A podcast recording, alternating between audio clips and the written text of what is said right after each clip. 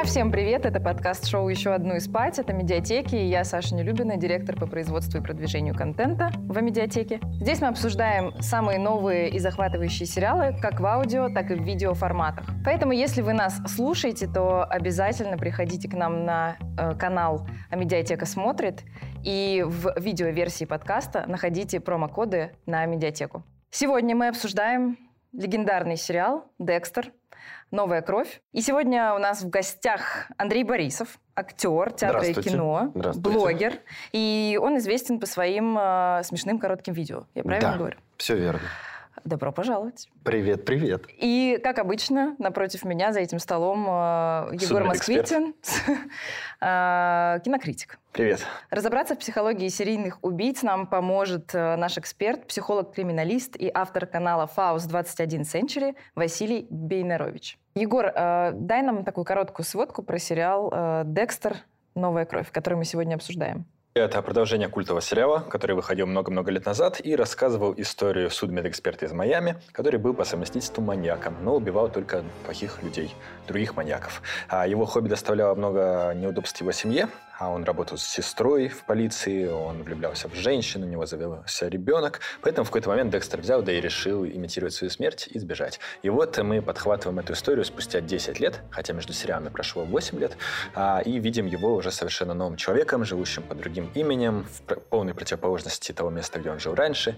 Из Майами он перебрался в штат Нью-Йорк, в какую-то такую абсолютную снежную глушь, и вроде бы у него все хорошо. Он встречается с женщиной, он уже десять лет никого не убивает, и он нравится всем соседям, но вдруг в его жизнь вторгаются сразу два гостя. Один из них — это человек, которого очень хочется убить, то есть заново стать маньяком, а другой — это его сын Гаррисон, которому уже лет семнадцать, и у которого есть вопросы к папе. Вы любите Декстера? Дико. Потому что это тот сериал, с которого, мне кажется, у меня вообще началась вся эпидемия сериалов. И ведь еще самое, что клевое было, что сериал вышел в две тысячи шестом году, но когда вы его смотрели? Вот в каком году? Вспомните, нет? А, я открою страшную тайну. А, тогда я его не смотрела. Мы, естественно, смотрели его через, типа, смотреть онлайн ага, бесплатно, да. без регистрации, без регистрации кодов, в хорошем да. качестве. Вот, мы его смотрели, начали, потому что это была такая какая-то детективная история, много крови, все очень стильно, красиво. Но, честно, да, я тоже не, не был тогда особым фанатом. Вот, но какие-то вещи в памяти я освежил, да. Мне кажется, я догнал Декстера году где-то в десятом, одиннадцатом, и вот это было золотое время, когда ты натыкаешься на сериал, а уже есть три, четыре, пять сезонов. О, да. А сейчас такого уже не бывает. Ты сейчас знаешь, что что-то выходит, начинаешь за этим следить, оно выходит все сразу на каком-нибудь Netflix, и ты еще и паришься из-за того, что не можешь быстро посмотреть. А раньше все-таки сериалы — это была прям такая зам- завлекуха. И я смотрел просто в запой все сезоны и не уставал от этого. И покажите мне какой-нибудь современный сериал, который можно так посмотреть. Он же такой был достаточно понятный, то есть там... Первая серия, да, затравка, финал сезона uh-huh. – это какая-то развязка, а посередине серии плюс-минус понятный. Мы находим тело, мы разыскиваем его. Ну, то есть это достаточно такой, мне кажется, ну, не назвать домашним, семейным сериалом, но достаточно по структуре он весьма понятен.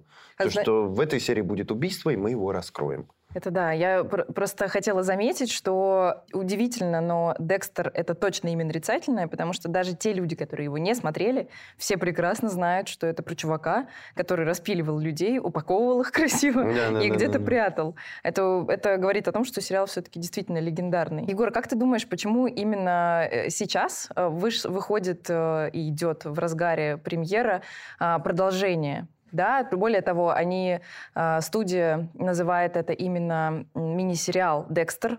Новая кровь». А, ну это просто сейчас такое время, когда все мобилизуют свои библиотеки и вспоминают, что было раньше, чтобы можно было доснять, переснять, перезапустить. То есть будет еще «Секс в большом городе» у вас. Да. да перед... Уже была сплетница. Переделали сплетницу, переделают много чего еще. Это следствие того, что создание новых историй сейчас – это очень опасное дело. Помните, например, мой любимый пример – это двести миллионов долларов, которые вложили в сериал «Видеть», и этот сериал никто не видел. Мне кажется, вообще есть такой какой-то разворот к простым сериалам, сделанным понятным языком, которым делались сериалы в то время. Как Sailor Moon. Что в каждом сезоне есть один большой неприятель, в каждой серии есть один неприятель поменьше, и от сезона к сезону герой развивается, но тебе за этим можно не следить, потому что каждая отдельная серия тебе хватит, чтобы раскрыть какое-то дело и успокоиться. И если мы смотрим, что сейчас выпускают, например, «Почему женщины убивают», это же тоже возвращение к старой структуре, которую придумал в «Отчаянных домохозяйках» тот же самый чувак пятнадцать лет назад. Так что мы немного устали от всего вот этого серьезного, драматичного, премиального и хотим каких-то простых историй, а они уже были. Самое время к ним вернуться. Даже в играх это прослеживается. Resident Evil, все ремейки, mm-hmm. то есть все игры, которые были там класс, классикой э, жанра, они все тоже сейчас все в ремейках. То есть нового ничего практически, ну такого успешного я не знаю. То есть все в ремейках. Это дико круто. А я хочу добавить, что мне кажется, у Декстера особенная еще личная история. А, как мы знаем, шоураннер, да, на прошлых старых сезонах, работал над сериалом, по-моему, четыре сезона. После ушел, и в этот момент рейтинг сериала типа покатился в пропасть. При этом они, если вспомнить, в самом конце, когда Декстер якобы погибает в буре, после титров зашивают... Да, где он там сцену. Кормит сцену. Медведей или что он как там раз, рубит где дрова. Он совершенно в другой атмосфере, да, и на этом все заканчивается. То есть как будто бы ребята все-таки дали себе обещание вернуть когда-нибудь Декстеру былую славу. И вот они действительно возвращаются. Декстер оказывается в маленьком провинциальном городе, где очень холодно, и начинается его новая история, новая кровь. Мне даже по темп-ритму я... Если сравнивать, как это было, то ли больше бабок уже было влито, судя по графику с оленем, но он более медленный, более какой-то атмосферный получился. И в то же время это же про что сериал? Про, ну, как мне кажется, про демонов, которые внутри нас. Это же не обязательно олицетворяет, что я там убиваю людей, да? Это может быть любые там твои, может, пагубные пристрастия, привычки или какие-то нехорошие, скажем так, сомнительного качества моральные принципы. И то, что внутри тебя, то, что оно просыпается. Мне кажется, это вот про это сериалы. Как ты не сдерживай, все равно вот это вот выйдет наружу. Ты – это ты. Да. И более того, это вообще уже сериал не про маньяка и не про расследование, а про человека, который борется со своими зависимостями. И доказательство этому то, что трупов в, новой се... в новом сезоне, скорее всего, не будет, будет не больше двух-трех. При том, что в первых восьми сезонах их было штук, наверное, двести, где-то это даже посчитано. Ну, в каждой серии. Да, да вот. То есть это уже совсем другое. Помните бы фильм «Рэмбо. Первая кровь»? А когда мы вспоминаем Рэмбо, мы думаем, что он вообще убивал кучу народа. Но в «Рэмбо. Первая кровь» он убивает ровно одного человека, вертолетчика, и того нечаянно. То есть это была драма о человеке с психологической травмой, который вернулся с войны и пытается адаптироваться к жизни. А уже потом все это превратили в мясорубку. С Декстером происходит ровно обратное. Первые восемь сезонов были мясорубкой, а сейчас это история о человеке. Более психологическая. Который... Ну, потому что, наверное, современные тенденции, они направлены ну, больше да, внутрь человека. На его да, переживания, на его mm-hmm. ментальное состояние. Что правильно. Потому что мы с вами перегреваемся в этом мире просто сколько всего вокруг нас. Это правда. Я прям думаю, надо тоже вот так вот. Я вообще завидую ему. Мне вот нужен этот шприц с транквилизатором. Потому что меня мучает бессонница. Вот чтобы так пришел Декстер, тебя так, спи, тебе завтра рано вставать. И ты спокойно. Главное, чтобы не разделал потом. Главное, чтобы, да, не проснуться вот в этом вот состоянии. Вспомни, что я там сделал. Я не помыл посуду. Ну, а вот. Как думаете, у Декстера вообще работает какое-то пособие для людей, которые хотят справиться с какой-то своей темной зависимостью, одержимостью? Ведь он, у него есть привычки, кодекс. У него есть кодекс, у него есть правила, да? Э, у него вроде как получилось десять лет никого не убивать, пока он не сорвался в новом вот сезоне. Как? У меня большой вопрос к создателям. Это фантазия или это реально все может как так быть? Можно после вот той всей истории десять лет держаться, а потом просто потому что, ой, кто-то моего любимого оленя замочил, покромсать этого парня в хлам. А, а кстати, наш эксперт не говорил, что спасает Декстера? Как он десять лет продержался, не убивая? Очень, кстати, интересно. Давайте спросим у Василия. Василий? Слушайте, за примером, на самом деле, далеко можно не ходить. Мы можем вспомнить сам сериал Декстера, когда м, Декстер фанател по другому серийному убийце по прозвищу «Зубная фея».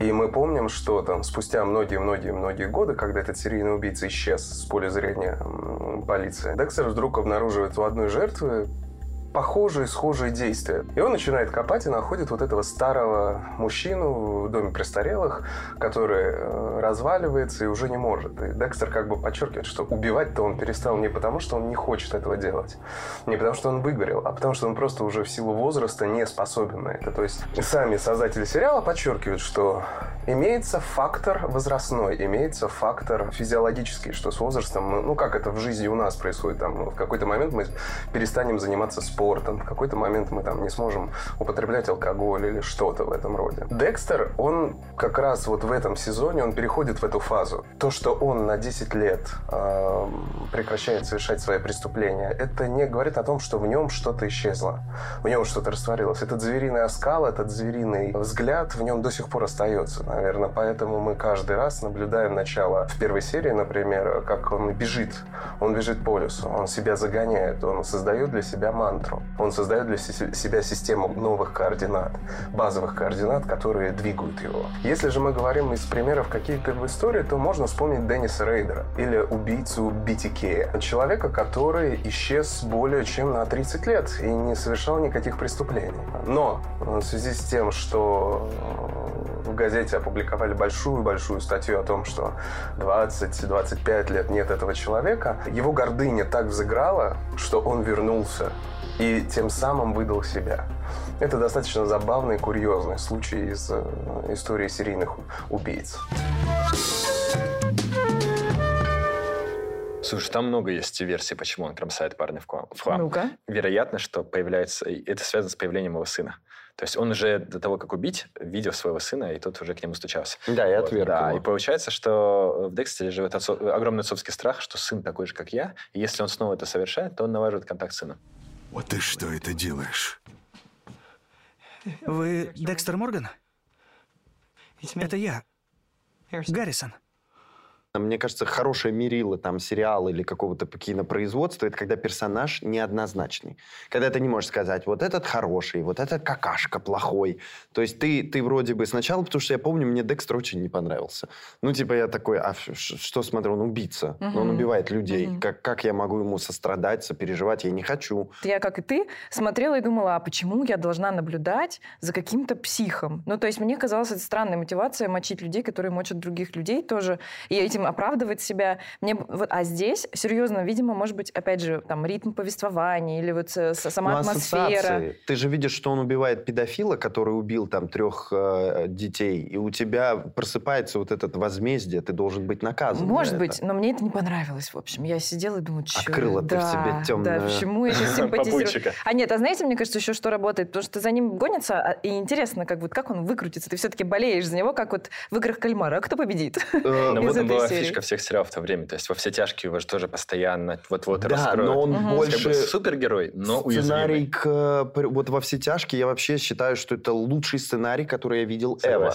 Потому угу. что он приближен, он ломает вот этот вот стереотип вот этого э, сериального такого э, повествования. Угу. То есть там же вообще все не происходит. Я помню, у меня чуть сердечный приступ не случился, когда застрелили вот своя Кахенко. У меня, у да. меня был шок. Ну, то есть у меня реально был, я там отходил, я там выключил, поставил Поставил на паузу, пошел на кухню и загрузился. Да, и, кстати, давайте узнаем тогда у нашего эксперта, что, что он считает по этому поводу. Можно ли Декстера считать пособием да, образовательным ну, для да, маньяков, как его... многие его называют?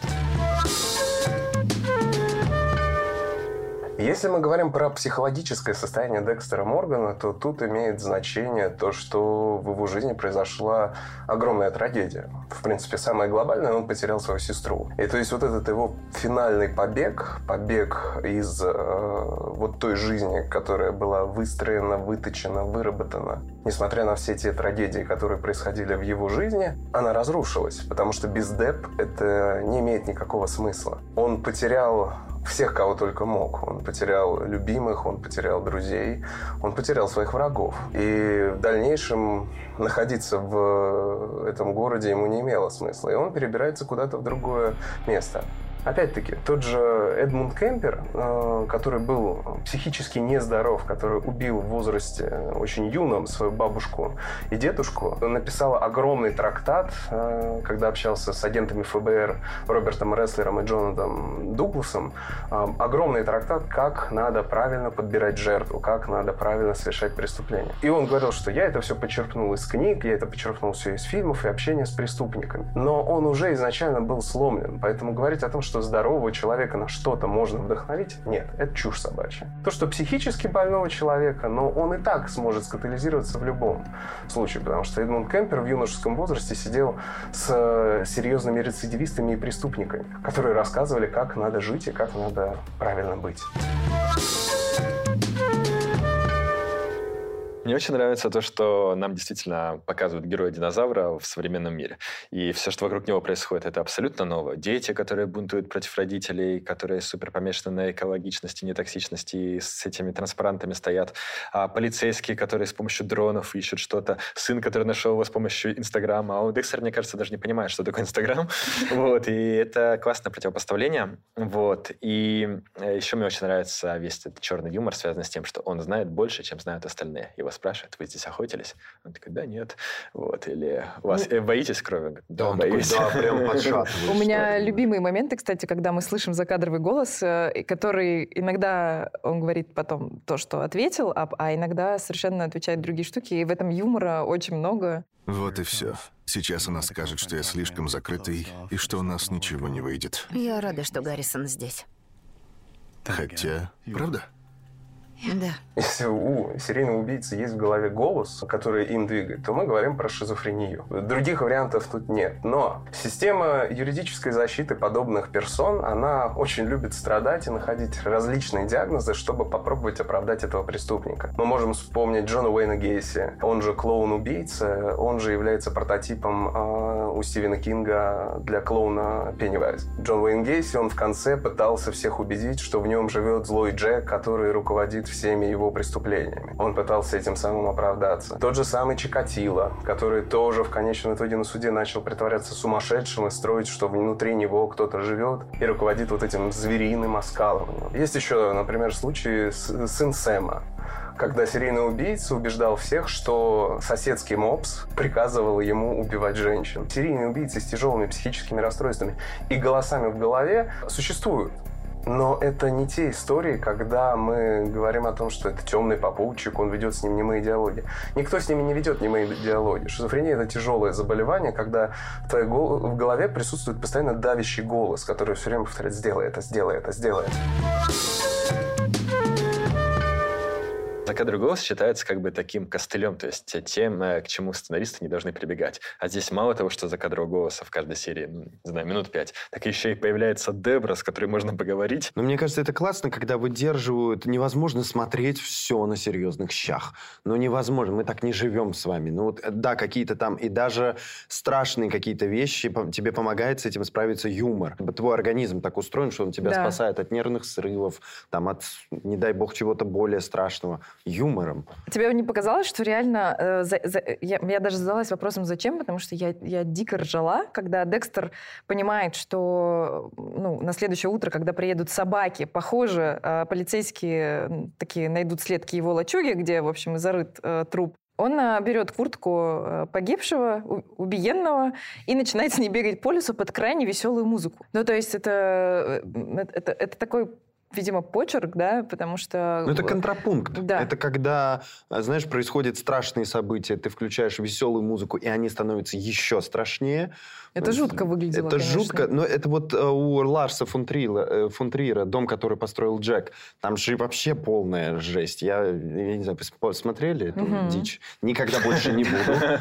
Не скажу, что мне не понравилось. То есть такое в искусстве тоже, да, может быть. Но когда вот это вот все такое, типа, а, расчлененка, когда он везет этот труп, у меня, ну, мне, мне нехорошо внутри. Ну, кстати, ты правильно вещь сказала. Вот Декстер, наверное, за счет вот этих всяких мелких фишек реально является искусством, особенно вот этот э, сезон, он мне очень нравится. Да, он более художественный. И там вообще, кстати, Декстер самый крутой плейлист, по-моему, из всех сериалов, потому что каждая песня имеет какой-то смысл. Например, вначале он бежит по лесу, играет Dark Passenger этого Игги Попа. И мы понимаем, у Декстера действительно именно «Темный попутчик», mm-hmm. так и называлось. То есть и в свое время назвали его в честь песни, а потом уже выкупили эту песню, когда немножко разбогатели. Фига, или, вот это, да, или вот эта девчонка, да, которая бежит под песню «Run».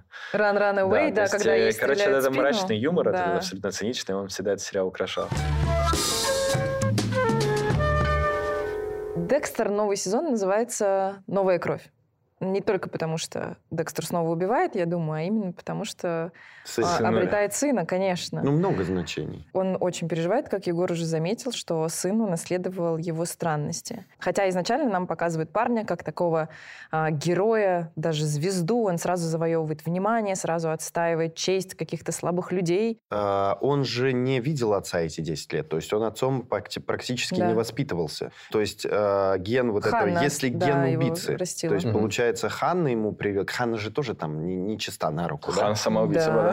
Да, да. А, хорошая генетика у парня. Воспитание, да, или это все-таки гены? Вот. Мне кажется, там еще он поскитался пару лет. Он рассказывает, что когда Ханна умерла, чего Декстер, кстати, не знал. И опять парень же, два года это? Поскитался там по приютам, поднабил, в общем, руки, знает, как вообще выходить из сложных ситуаций, но откуда у него... Такие добрые помыслы, ну, вот неспроста нам все-таки сначала закидывают одно, а потом приходит совершенно другая ситуация. Просто можно же узнать у нашего криминалиста, есть да. ли ген убийцы вообще. Действительно. Вот, вот, Чикатило может, да, вот сын быть убийцей. На данное время нет ни одной вразумительной публикации или ни одного вразумительного исследования, которое могло бы это подтвердить или, наоборот, опровергнуть. Все любят, когда э, что-то такое происходит, говорить, ну, вот Чикатило, вот у него же сын, он тоже стал убийцей. Ну, давайте не путать две разные вещи. Чикатило был монстром, Чикатило был извергом, животным. Там нету никакой аргументации, попытки найти здравый смысл в этом человеке. Он был одержимым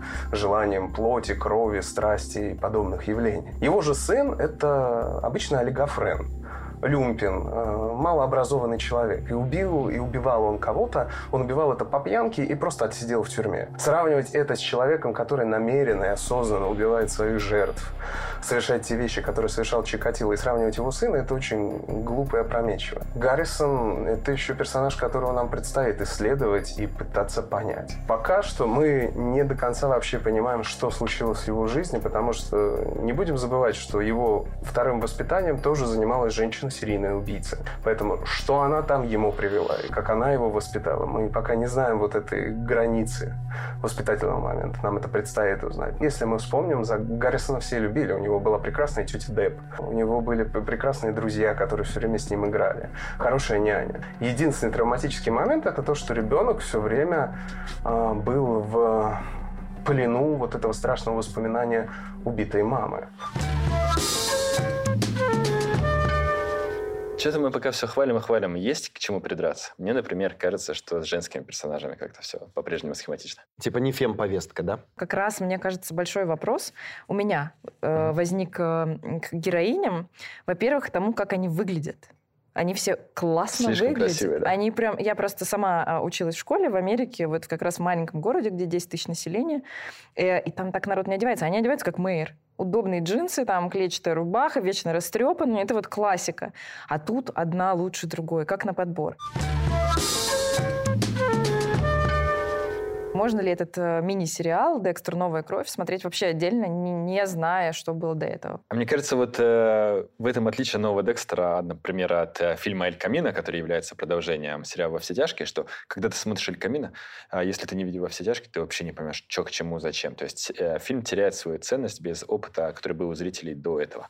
А с «Декстером» все понятно, нам все очень четко и ясно объяснили, что вот есть мужик, который кого-то когда-то убивал, ему надоело, он взял и уехал в другой город, и теперь десять лет живет в завязке, и вот его личная трагедия. У него еще и сын к тому же есть. То есть все максимально понятно, а если что-то непонятно, то появятся флешбеки и все объяснят, поэтому смотреть очень легко. Единственное сожаление в том, что а, зритель современного нового Декстера, если он не видел старого, он не поймет вот эту разницу эпох именно в самой драматургии сериалов. Потому что сейчас мы смотрим такую очень понятную, сложную, но при этом сложную, медленную, текучую драму про отца, который боится за своего сына, про родителя, у которого есть страх, что его ребенок не такой, как другие дети, про человека, который должен искупить свои грехи, потому что время уже к старости. А тот Декстер был просто-напросто рок-н-роллом. Давайте убивать, там, давайте крокодилу скормим, давайте ангела сделаем стил. Это кот Леопольд. Ребята, давайте убивать дружно. Чинь-чинь. Егор, и давай наше коронное. Мы знаем, что сериал не удался. Не удался, если мы не посочувствовали герою. Ну а ты у нас главный посочувствовал. Эмпат. Мне очень нравится, как реагирует новая девушка Декстера на его тайны. Потому что ты же понимаешь, насколько это тяжело принимать человека с его прошлым. А здесь тебе бац показывают, что это можно внутри себя проработать и человека этим не, тр... не травмировать. Так что Анжела Бишеп мой герой. Вот. А мой олень. Больше всего ему я, кстати, сопереживал. Убийство, это, в, это, в убийстве оленя есть отсылка к античным трагедиям, где убивают оленя, а потом бац, и наказание обрушивается на всех, кто убил оленя? Я думаю... Нет. Да. А я сопереживала девочке, которая попала в западню. Mm. И сначала так радовалась и пила шампанское. А когда она убегала? Да, и когда вот она бежит, такая вся глупая... ей стреляют в спину, мне было очень больно. Егор, что можно посмотреть, если понравился «Декстер» следом? Ну, короче, в общем, художественных сериалов про маньяков новых толком нет, но есть документальные. И вот среди них мне нравятся три штуки. Первая называется «Я растворюсь в ночи» или «Я исчезну в темноте», «I'll be gone in the dark».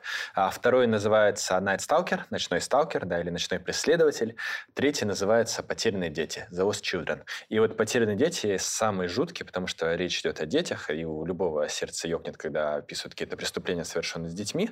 И интересно, что именно вот эти реальные события, описанные в «Потерянных детях», стали основой второго сезона сериала «Майндхантер. Охотник за разумом» на Netflix, который придумал Дэвид Финчер. Так что, если вам нравится «Охотник за разумом», то вот реальная история в его основе вас тоже, наверное, захватит и до чертиков напугает. Я добавлю, что, если говорить про «Амедиатеку», можно посмотреть русский сериал «Душегубы». Это по реальным событиям про витебского маньяка. Очень неплохая история. Витебск. Мой... Твой город? Да, я родился в Витебске, но маньяков никаких не помню. А также можно посмотреть «Острые предметы», потому что там, ну, не mm. буду спойлерить, конечно, но тоже кое-кого. Есть кое-кого. Кто кое-кого травил. Но это не российские Точно. «Острые предметы», да? Нет. Да, это эйч би о. «Парижская полиция», тысяча девятьсот. Там расследуют известное дело «Потрошителя». Я смотрю, там был свой французский аналог «Потрошителя». На самом деле сеть а, да, а, а, таких богачей, которые справлялись с девушками-куртизанками. Это крутой сериал именно как сочетание детектива и костюмной драмы. А, ну и еще по стилистике, конечно, «Мэйр из Истауна» вообще мега. Самый популярный сериал этого года. И, наверное, еще порекомендую «Мистер Мерседес». Вот, кстати, в «Мистер Мерседесе» дико мерзко показано все насилие. Как да. машина врезается, как у всех переламывают кости, перемалывают людей. Вот это жутко. Настало время поделиться твоим топчиком. Пять сериалов, которые ты считаешь лучшими за все время. Да, на самом деле вы ничего не услышите того, чтобы я тут не говорил или что-то там сверх, там, выкопанное новое. Мне кажется, это такая сейчас... Ну, я не могу это не назвать, потому что я действительно mm-hmm. это смотрю и действительно жду. На первом месте, конечно, сейчас это «Монинг-шоу». Просто великолепная, и Дженнифер Энистон, и они там все остальные, и Риз Уизерспун, и вся как раз-таки новая этика, и отмена, все, что вот происходит, все неоднозначно прекрасный, просто прекрасный. Вот жду пятницу, вот послезавтра выйдет новая серия. А, любимый мой сериал «Бесстыжие». Это, мне кажется, как раз-таки про, про нас, про мое там детство, как мы воспитывались во дворах. Ну, не типа улица нас воспитала. Нет, мы просто тусили в подъездах, бегали, потому что больше было негде. А еще тогда не было собянинских детских горок, и поэтому мы как бы бегали, где бегали. Вот, прекрасный тоже сериал про семью, про крепкие, про любовь в семье. И про принятие друг друга. Миссис Мейзел, та же, то, что называл, покорила меня. «Во все тяжкие», офигенный, самый лучший сценарий Эва, наверное, который я видел. И пятое... чтобы такого-то назвать. Ну, пусть будет эйфория, потому что тоже про э, столкновение подростков с запрещенными веществами, и как mm-hmm. с этим тяжело бороться, и как они... Тоже в какой-то момент поучительная история. Наверное, вот ничего, никаких новых сериалов, я вот таких, чтобы меня прям вау... Ну вот, наверное, только эти. Отлично. Ну что ж, но... а сегодня мы обсуждали новейший, в разгаре вообще, сезон «Декстера. Новая кровь». Разобраться в тонкостях психологии маньяков нам помогал Василий Бейнерович. С нами был, как обычно, Егор Москвитин. Та-дам! И Андрей Борисов. Спасибо. Как тебе. Необычно, Андрей Борисов. Необычно? Обычно и необычно. Первый раз? Да. Возможно, Первый, не последний. Но прекрасно. А я напомню, что мы выходим в двух форматах. И если вы нас слушаете, то обязательно приходите на YouTube-канал «Амедиатека смотрит», потому что в видеоверсии мы зашиваем для вас подарки от Амедиатеки, промокоды. Не забывайте ставить лайки, подписываться и, конечно, комментировать. Мы все читаем.